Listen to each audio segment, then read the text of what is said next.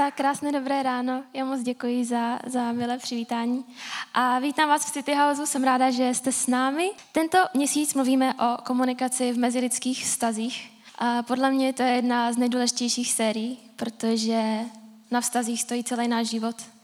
Na nich prostě, na nich fungujeme. Celý City House je vybudovaný na vztazích a doufám, že tomu tak vždycky bude. A myslím si, že naše vztahy je ta oblast, ve které se Pán Bůh projevuje nejvíc. A to především lidem, kteří ho ještě neznají. Přesto mám pocit, že se někdy v církvi eh, rozmohl takový církevní nešvar a, a lidi si hledají svoje vzory na, na základě toho, jaký ty lidi mají duchovní dary. Jestli umí krásně zpívat, jestli dobře kážou, jestli mají nějaký super, super duchovní eh, zážitky, a přijde nám, že, že to je to hlavní, to, co jde takhle vidět, co nás trefí do obličeje na první pohled. Ale to není to důležitý. Většinou vztahy, a tady tyto věci dáme do takové krabice, který, který dáme nálepku eh, neduchovní, ale ty věci jsou mnohem víc duchovní, než si, než si myslíme. A proto chci, aby až si budete vybírat vzory, anebo vy sami se budete stávat vzorem a příkladem pro někoho, abyste se soustředili na ty v uvozovkách neduchovní věci. Je důležité, jak jednáš pod tlakem. O tom jsme mluvili minulou neděli. Jak komunikuješ svůj odlišný názor. Jak umíš odpouštět, jak umíš přijímat odlišnosti, jak miluješ lidi. Jestli jsi pokorný, jak se díváš sám na sebe, jak soudíš nebo hodnotíš ostatní. Toto pro mě jsou primárně známky zdravého duchovního života. A dneska mluvím o komunikaci s rodiči, je to celkem specifický téma, ale eh, budu s váma sdílet takový tři principy, který věřím, že stojí na Bibli, ale hlavně jsem si je já sama prožila a Bůh mi je, mě je naučil, protože moje komunikace s rodiči se vyvíjela, vyvíjela velmi uh, pomalu a chvilkama i bolestivě. Byl to rozhodně běh na druhou trať, takže chci to s váma sdílet. Ale je mi jasný, že určitě tu sedí někdo, kdo tohle téma neřeší. Možná máte úplně skvělý vztah s rodičema, což je, což je skvělé. A, a nebo rodiče třeba nemáte, ale věřím, že každý z nás, co tu je, má nějakou autoritu nad sebou. Ať už je to vedoucí vašeho týmu v City Houseu, ať už je to ten rodič, nebo je to šéf v práci. Každý z nás řeší autority a věřím, že ty principy jsou aplikovatelné do každého vztahu s autoritou, který máte. První princip, nebo první bod, měj k lidem úctu. Úcta je krásný slovo, možná úplně nevíte, co to znamená. Úcta není souhlas, úcta není odkývat všechno, úcta není neprojevit nikdy svůj názor. Ale abych zjistila, co úcta je, šla jsem na Wikipedii, které já plně důvěřuji a díky ní jsem stále studentem v dnešním dni takže na Wikipedii se píše, že úcta je ohleduplnost, zdvořilost, podpora a případně i dary. Na rozdíl od soutěživého sebeprosazování, které zdůrazňuje vlastní kvality a možnosti. Vztah úcty vyzvedá kvality druhého, kterého si váží. Co to pro mě znamená? I přes naše rozdíly já vidím tvoji hodnotu. I když jsme jiní, já si tě vážím a vážím si tvýho názoru. A i když dneska mluvím ve vztahu k autoritám, někdy můžeme mít pocit, že, že úcta je vždycky jenom od nás směrem nahoru. Ale přeju si, aby, a hlavně v církvi, jsme uměli ctít lidi do všech směrů. Ctít svoje vedoucí, ctít svoje rodiče, ale ctít svoje kolegy, svoje kamarády, svoje teammates a ctít i směrem dolů. Lidi, který by společnost přirozeně dala pod naší úroveň. Učme se ctít lidi úplně všemi směry. Co je taková iluze nebo taková lež dnešní doby, dnešního světa, že tvoji úctu si člověk musí zasloužit. Dělá to z nás takový nadlidi. Já jsem lepší než ty a já rozhodnu, jestli ty si zasloužíš, abych si tě vážil a abych tebe měl úctu, nebo ne. A mě zajímá, kdo z nás si zasloužil Ježíšovu úctu. Bůh v lidském těle. Žádná chyba, žádný hřích, žádná známka špatnosti. On se koukl a viděl tvoje, úplně všechno, celý tvůj příběh, každou malou špínu, každý tvoje, v se říká dirty secret, takový ty, ty hnusné věci, které nechceš, aby někdo věděl a spousta lidí se je nikdy nedozví. On to viděl, všechno. A stejně se rozhodl stít lidi. Trávil čas s prostitutkama, s výběrčíma daní, což tehdy nebyli vůbec populární lidi. On za nimi chodil, on s nimi trávil čas, on je měl v úctě. Bůh nehraje na zasloužil a nezasloužil. Což je naše velké štěstí, protože kdyby Bůh hrál na to, kdo si zaslouží a nezaslouží odpuštění a kdo si zaslouží a nezaslouží jeho úctu, tak si myslím, že tady nesedíme dneska nikdo z nás. Bůh nehraje na zasloužil a nezasloužil. Ani ty nemáš právo na to hrát. Co se děje, když si nejsou lidi dostatečně vědomi toho, že si jich vážíme? Absolutně neberou naši kritiku, náš nějaký negativní feedback. A je úplně jedno, jak to v tom momentě zaobalíš a můžeš milionkrát říct, já ti to říkám z lásky, protože tě mám rád. Pokud člověk necítí ve tvé přítomnosti, že si ho vážíš, že k němu máš úctu, tak to prostě nevezme tak jako tak. Jak se projevuje úcta? Jsou to malé i, i velké věci, ale především je to postoj v srdci, který působí to, že naše ego jde dolů. Ego je podle mě největší nepřítel mezilidských vztahů. Reálně nám tam není vůbec k něčemu dobrý. Ale stejně si ho prostě držíme. Jak kdyby ego si s náma zašlo na večeři. Jak kdyby ego s tebou strávilo Vánoce. Ego ničí všechno. Ego říká, nehledej prospěch druhých lidí, ale jenom sám svůj. Ego říká, ty jsi lepší než všichni ostatní. A, a je to taková naše lidská přirozenost. A proto já se modlím velmi často. Bože, zabijej moje ego. Zabijej ho. Já ho nechci. A Bůh mě staví do situací, které zabíjí moje ego. Není to pěkný vůbec, ale hrozně si přeju, abychom se tohle mohli modlit. Každý jeden z nás. Aby poznávací známka křesťana byla to, že není egoista. To, že ctí lidi, že si jich váží, že vidí jejich hodnotu, i když podle nějakých světských měřítek si ty lidi jeho úctu vůbec nezaslouží. Co to v praxi může znamenat? Nebudu pomlouvat svého šéfa, budu chodit včas. Mám takového kamaráda, to je jako expert prostě, známe se x let a 90%, naš, ne, 90% našich zkuzek přijde většinou třeba o půl hodiny později. A, a já už jsem jednou vybouchla a říkám, hej, ty za těch pět let si prostě nepřišel včas si mě vůbec nevážíš. Taká dobrá ženská věta podle mě. A on říká, ne, já si tě vážím. Ne, nevážíš si mýho času.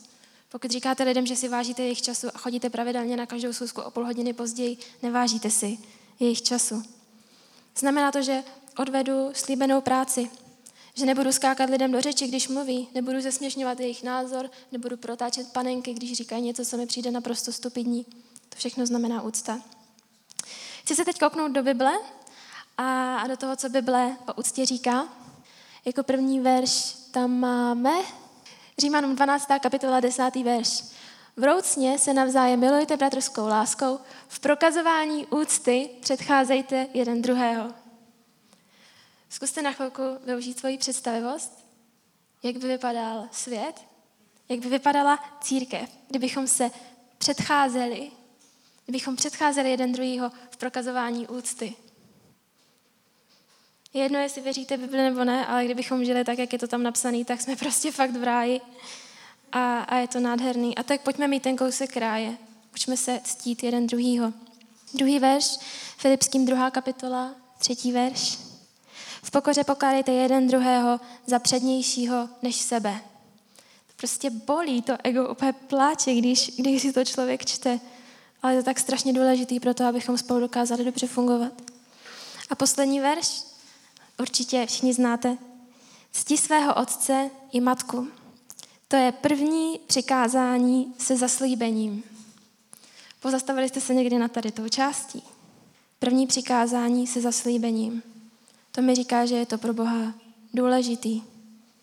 Že nám za to chce něco dát, že nám chce ukázat, že to funguje aby se ti vedlo dobře a abys žil dlouho na zemi. A jeden verš dál. Služebníci, poslouchejte své pozemské pány s posvátnou úctou, s upřímným srdcem, tak jako Krista. Pokud si blízko Božímu srdci, pozná se to především i na tom, že máš v úctě svoje autority a lidi kolem sebe. Chtěla bych se ještě dotknout jednoho tématu, a to je, když vám rodiče zakážou chodit do církve a, a jak na to z hlediska úcty a tak. Především teda pokud vám nebylo 18. Já jsem to zažila, neměla jsem úplně, úplně jako zákaz jít do církve, ale samozřejmě, když jsem šla z úplně nevěřícího prostředí ve 13 letech do církve, tak z toho rodiče nebyli moc nadšení a, a není se jako čemu divit. Jo? Církev nemá úplně skvělou pověst v České republice, takže, takže to prostě musíme chápat, musíme to respektovat. A důležitý v tomhle je komunikovat správně, komunikovat s pokorou a být transparentní. A já si strašně cením toho, že, že City House je transparentní, že žádná otázka tady není tajemstvím. A, a proto jsem řekla svoji mamince tehdy, tak pojď, pojď se podívat v neděli. Já tě seznámím s pastorem, já tě seznámím se svým vedoucím, můžeš se zeptat úplně na cokoliv chceš. Peníze, členství, na cokoliv. Uvidíš to prostě tak, jak to tam je. A, a tak mamka šla. Byla to velká rodinná akce, teďka nás naložil do auta, odvezl nás tam, počkal, protože prostě uh, ten na to neměl úplně odvahu. mamka šla, seznámila se se všema a pak to diskutovali celou cestu domů v autě a, a naznala, že, že nemůže vlastně na tom nic moc vypíchnout, co by mi, co by mi mohlo nějak ublížit. A hodně to pomohlo. Takže buďte v tom transparentní, buďte v tom pokorní, ale chci vám říct, pokud se fakt dostanete do situace, kdy vám to rodič úplně zakáže, ať už jste udělali cokoliv, prosím, neutíkejte z domu a nervěte se s nima zuby nechty o to, abyste mohli chodit do církve. Ctěte je a ten jejich příkaz. A já věřím, že Bůh má pro vás nachystané věci pro každý období. A on není limitovaný ve vašem vztahu, ve vztahu s váma, na to, jestli zrovna chodíte do církve nebo ne. Takže věřím, že, že vás v tom podrží a že to bude velká a důležitá lekce a část vašeho života, kdy se k němu můžete přiblížit. Druhý princip. Buď trpělivý, trpělivá a vytrvej. To se tak hezky vždycky řekne.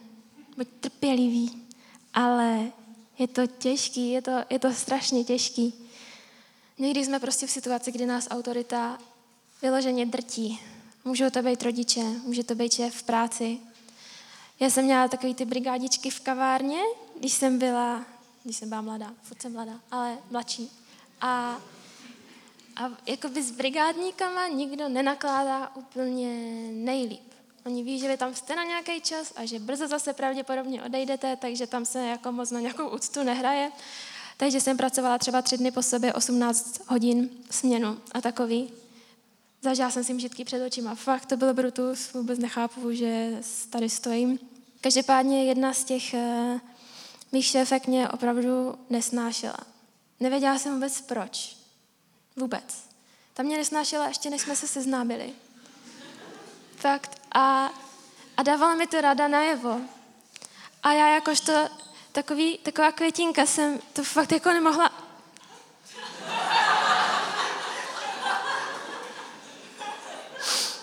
jsem to nemohla rozchodit.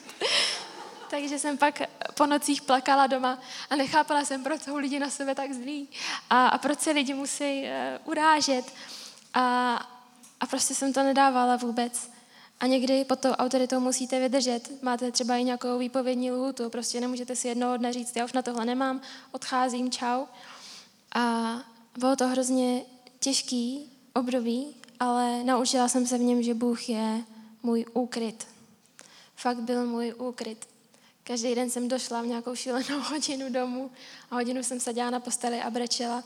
A nechtěla jsem slyšet nic, ani nějaký rady, ani nějaký super čuper principy, prostě jsem jenom potřebovala takový to tatínkovský obejmutí a vědět, že tady je to v pohodě. Tohle je safe place, tady můžeš načerpat sílu na to to přežít a jít dál.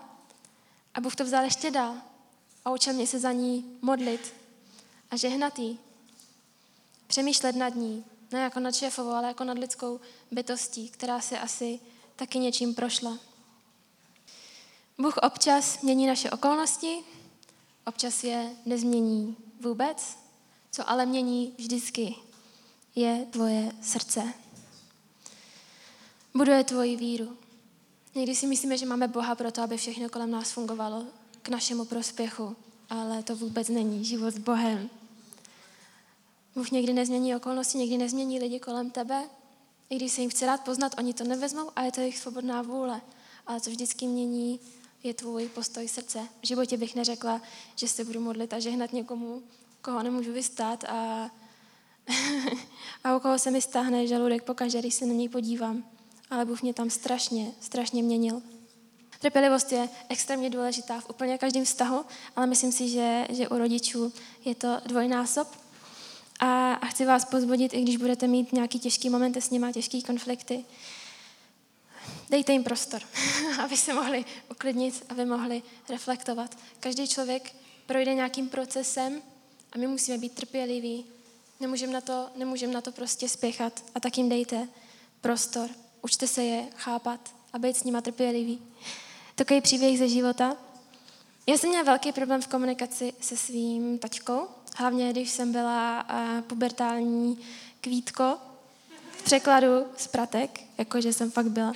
A častokrát jsme se hádali a já jsem mu dávala takový ten silent treatment, prostě, prostě ticho, jdu se zavřít a musíš dolézt, protože teď si mi řekl něco ošklivého a já očekávám omluvu, na kterou mám právo.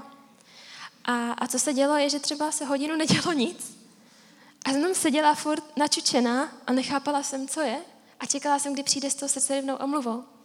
A teďka pak přišel do pokoje, zaklepal a řekl, Verunko, nemáš žízeň? Nedala by si něco k pití? Já jsem vybouchla a říkám si, tak takhle my řešíme konflikty, zameteme pod koberec, děláme, že se nic nestalo. Kde je nějaká omluva, kde je nějaké vysvětlení? A, a tehdy, jsem chodila k psycholožce, tak jsem si tam úplně rozohnila, že to je šílený prostě, že rodič není schopný sebe omluvit. A ona mi říká, víš, Verunko, ta věta, nemáš žízeň, dala by si něco na pití. Znamená, já se omlouvám, můžeme tady mít nějaký příměří. A mně došlo velký objev, že ne každý má stejný komunikační styl jako já. A možná tlačím svého taťku na místo, kdy má přijít prostě se zrýmovanou básní, omluvnou a máme to tam prostě přednést, ale reálně možná pro něj je největší vykročení z komfortní zóny přijít za mnou a říct, jestli bych si nedala něco na pití. Já nevím, jestli mu taťkovi se někdo v životě třeba omluvil za něco. My nevíme, nevíme, jaký ty lidi mají příběh, nevíme, nevíme, co stojí za tím jejich komunikačním stylem, ale jako křesťan v mojí rodině to beru za svoji povinnost udělat ten krok zpátky a, a ustoupit mu v tom a říct si, OK, beru to jako omluvu. Od té doby, když přijde a řekne, nechceš zajít nakoupit, nechceš večeři, tak vím, že to znamená, tady nastolujeme příměří, teď už to bude mezi náma v pohodě a beru to, neurážím se a, a nečekám na, na to, až on mě vyjde vstříct. Být trpělivý kor s nevěřícíma rodičema je občas ale těžký. Nebudu vůbec lhát. Bojujete určitě s pocitem nepochopení, toho, že nemůžete třeba s rodičema sdílet úplně všechno, protože by to nepochopili. Věci, ze kterých vy jste nadšení, oni nad nima mávnou jako rukou, vůbec nechápou, proč je to eh, jako nějak důležitý. A, a dostala jsem se častokrát na místo hrozný frustrace. A, a chci vám říct, co mě tam pán Bůh učil. První věc, tvůj úkol není měnit postoj tvých rodičů, ani kohokoliv jiného. To je práce Ducha Svatého a my tu zodpovědnost musíme pustit a nechat to na něm. Neseme břemeno, který nám vůbec nepatří a jsme zbytečně frustrovaní. Co můžeme udělat my, je být připravení podat odpověď, když se nás někdo zeptá. Co můžeme udělat my, je být jejich obrazem toho, jaký je Bůh, v tom, jak se chováme, v tom, jak s nima mluvíme.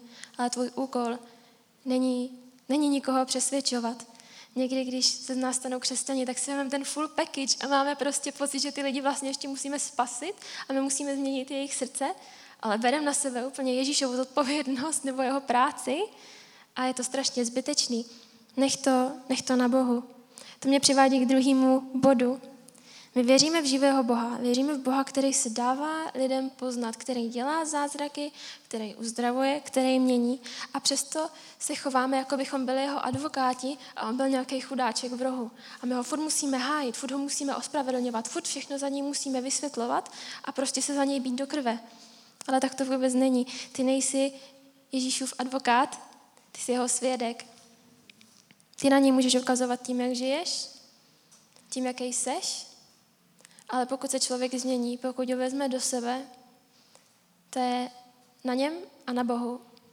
Ale není to naše práce a není naše práce Pána Boha hájit. Takže, takže je to další břemeno, který doufám, že dneska můžete pustit.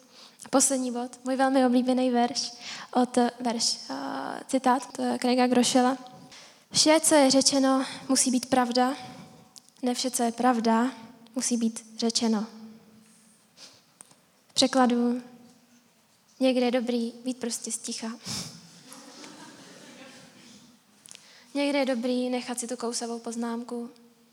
Někde je dobrý nechat si ten negativní feedback, který by možná k ničemu vůbec nebyl dobrý. Někde, někde je dobrý prostě víc ticha, naslouchat a pak odejít a modlit se. Poslední bod. Poznej jejich příběh. Pokud jste v City Houseu nějakou dobu, víte, že naše moto je každý má příběh, každý má hodnotu a každý má budoucnost. A, a můžeme se plácat po zádech, jak je to strašně krásný, ale myslím si, že kdybychom tu část opravdu pochopili, pochopili, co to znamená, že každý má příběh, řešili bychom konflikty s lidma úplně jiným způsobem. Co se někdy stane v našem životě eh, s autoritama je, že oni mají nějakou roli a my jim dáme nálepku, která je ta jejich role. Tohle je máma, tohle je táta, tohle je vedoucí, tohle je můj šéf, moje šéfová. Co ta nálepka udělá je, že přestaneme vidět reální lidi. Přestaneme vidět lidi, kteří mají hodnotu, přestaneme je vidět jako boží stvoření, který mají nějaký příběh. A to nesmíme dopustit, protože pak jsme frustrovaní jejich komunikací spolu s náma. Pokud pochopíš lidský příběh a otevřeš se, začneš mít rád lidi a budovat s nima vztah. Co to působí je, že hněv přestává mít místo a místo něj přichází bolest a zranění. Často lidi, kteří mají problém se otevřít, ho mají, protože už byli zranění chováním jiných lidí. A jde to vidět i na tom mém vztahu s taťkou, kdy já jsem dřív se šla teda ufrcnout a šla jsem do pokoje a tam jsem prostě čekala na tu omluvu a byla jsem naštvaná, když se ke mně nechoval hezký, nebo když mi řekl něco, co mě, co mě zranilo. Já jsem se prostě naštvala. Do něčeho jsem si kopla, zanadávala jsem si a prostě byla jsem s tím jako hotová. Nevěřila jsem upřímně, že bych někdy k němu mohla mít tak vřelej vztah a mít ho tak ráda jako teď. A to je čistě boží práce. A možná z jeden největších důkazů existence Boha v mém životě je to, jaký mám dneska vztah se svýma rodičema, kteří, kteří jsou úžasní. Ale co se stalo, když nastal průlom, když mě Bůh dohnal do toho průlomu v mém vztahu s taťkou, bylo, že když jsme měli nějakou hádku, tak jsem šla do pokoje a rozbrečela jsem se. A potom si to pamatuju a říkala jsem Bohu, tak tohle chceš po mně? Abych brečela, když se budu hádat s taťkou. Najednou mě to zranilo. Poznat lidský příběh, vidět ho božíma očima, nese takový riziko, který je ale ve finále dobrý. A to, že, že nebudete jenom naštvaní, že nebudete zahořklí, ale že vás lidi budou moct reálně zranit. Hněv je snadná cesta. Naštvat se na někoho je snadná cesta. Nechat, aby vás ten člověk zranil, je ta těžší cesta. Ale já si upřímně myslím, že jedna z charakteristik křesťanů je, že si nikdy nevybírají snadnou cestu. Jít za Ježíšem není snadná cesta. Víme to všichni. A, a ani v komunikaci s lidma si prosím nevybírejte tu snadnou cestu, jako všichni ostatní. Jak jsem říkala, neměla jsem úplně uh, superový vztah s tačkou. Přišlo mi to úplně v pohodě, protože to samozřejmě nebyla moje chyba.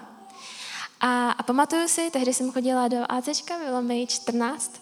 Šla jsem tehdy za, za pastorem Františkem a Petauerem a potkali jsme se tam nějak na chodbě v té on se mě ptal, jak se mi daří. A říkám, jo, super, s Bohem všecko fajn, akorát doma se moc nemůžem vystat, ale jako dobrý. A, a mu úplně spadly koutky. A prostě, když pastorovi spadnou koutky, tak prostě je to malér. A on úplně zvážnil, ten pohled mě úplně propíchl do srdce a, a říká, tak to teda nejde, ale ty máš neodpuštění vůči tatínkovi a to prostě nejde. Za to se musíš modlit.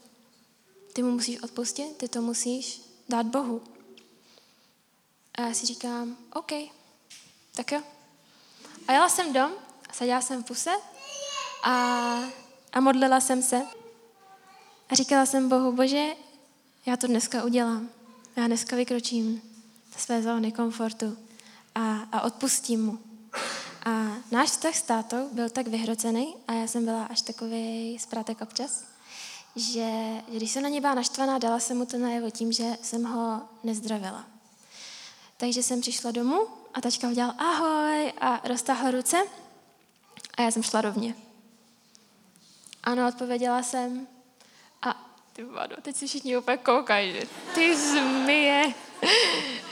Ale bylo to hrozný, já vím, no. prostě jsem ho prošla rovně a dělala jsem, že tam nestojí. Aby si uvědomil, že mně se tady prostě něco nelíbí. A ano, měla jsem si ani představit ho, ho prostě obejmout vřele. A jela jsem domů a říkám si, bože, já to udělám. Obejmu ho dneska. Já ho obejmu. A přijela jsem domů, táta stál v kuchyni, už se ani nesnažil nějak natahovat ruce na mě. A já jsem přišla a vím, že jsem se modlila v ten moment. Říkám, Ježíši, já nevím, jestli pro něj mám takovou lásku jako ty. Prostě ho obejmi, obejmi ho skrze mě. Prostě ho nějak obejmi skrze mě. Tak jsem ho obejmula, bylo to takový trošku krkolomný. A, a otočila jsem se a odešla jsem pryč. A tak sedím v pokoji a za deset minut přišla mamka a říká, co jsi mu udělala? A říkám, mami, nic jsem mu neudělala. Mamka říká, teďka sedí dole a pláče. Byl to takový průlom, první moment, kdy jsem začala mít tačku fakt strašně ráda. A začala jsem jevit zájem o jejich příběh. Jednou jsem si sedla s mamkou nad starýma albama fotek a ptala jsem se jí, jak jste se poznali s tátou? Jak si mu oznámila, že jsi těhotná? Jak to vzal? Jaký bylo vaše první bydlení v Brně? Jak vás vychovávali vaši rodiče? Jaká byla babička, mamka a jaký byl děda, taťka? Byli na tebe hodní, nebyli na tebe hodní, jak tě vychovávali? A tak jsme si tam povídali asi hodinu. A já jsem mi řekla, mami, já už to chápu. Vy jste měli život i předtím, než jsem se narodila. To byl prostě objev, že já nejsem středobodem vesmíru, ale že moji rodiče nejsou především moji rodiče, jak jsem jim dala tu nálepku, ale jsou to boží stvoření. Jsou to jeho děti, kteří měli sny a některých se splnili a některých se nesplnili. Měli strašně těžké situace, který zvládli úplně brutálním způsobem. Taťka má nejvíc storky z vojny. A, a začali, jsme, začali jsme budovat ten vztah a začal mě zajímat jejich příběh. Nemyslím si, že je to něco, co si my dokážeme vytáhnout z paty. Myslím, že to musí být od Boha. Jsou to modlitby. Modlitby za lidi. Bože, ukaž mi, jak je vidíš ty. A ty působili to, že mě zajímal jejich příběh. Zajímalo mě, kde, odkud se vyvinuly jejich, komunikační styly a, a bylo to strašně, strašně důležitý. Chtěla bych vám dát, předtím, než si půjdeme modlit, takovou výzvu. V City House máme haustolky a v City House máme skvělí lidi, kteří se sdílí. Pokud některý z těch oblastí jste zaznamenali, že to tam není úplně úplně nejlepší, tak vás chci pozbudit. Běžte na haustolok, mluvte tam o tom, nebo si najděte jednoho člověka, se kterým prostě půjdete na, na kafe, budete se o tom moc sdílet, ale zkuste si fakt dát výzvu a nějak monitorovat svůj progres v tom, protože je to strašně důležitá oblast. A pokud chceme ukazovat na boží srdce, tak ji musíme mít vyřešenou a musíme mít v pohodě. Chtěla bych, abychom teďka mohli sklonit svoje hlavy, aby každý se cítil svobodný v tom modlit se, jestli mu to dává smysl nebo ne. Chtěla bych se teď za nás modlit, za ty tři principy, za to, abychom je mohli zvládat a učit se v nich v našem životě. A, a tak pokud to máte na srdci, řekněte to Bohu svýma slovama. Já vím, že On vám sám ukázal, jaký situace ve vašem životě nebyly nebo nejsou úplně OK. A, a tak chci, abychom to teď dali do jeho rukou. Pane Ježíši, děkuji za každého člověka, který tady dneska sedí, který mohl slyšet tohle slovo. A já vím, že není to úplně o tom, co já tady mluvím, ale o tom, co ty sám si mluvil k ním během toho kázání. Tak se modlím, Bože, ať Ať se učíme lidi ctít. Ať vidíme jejich hodnotu v tobě. Pane, modlím se, ať zabíjíš naše ego. Každý jeden den, když si budeme vybírat sami sebe nad všechny ostatní a hledat v situacích jenom svůj prospěch, modlím se, ať, ať slyšíme tvůj hlas. Ať máme tu svobodu vybrat si něco jiného. Ať se nenecháme svým egem ovládat. Modlím se Ježíši za to, aby si nám ukazoval tu touhu znát, znát lidský příběhy, abychom mohli ochutnat, jaký to je milovat ostatní, vidět je tvýma očima. Potřebujeme tvoje, tvoje srdce, tvůj pohled, pokud chceme budovat zdravou církev.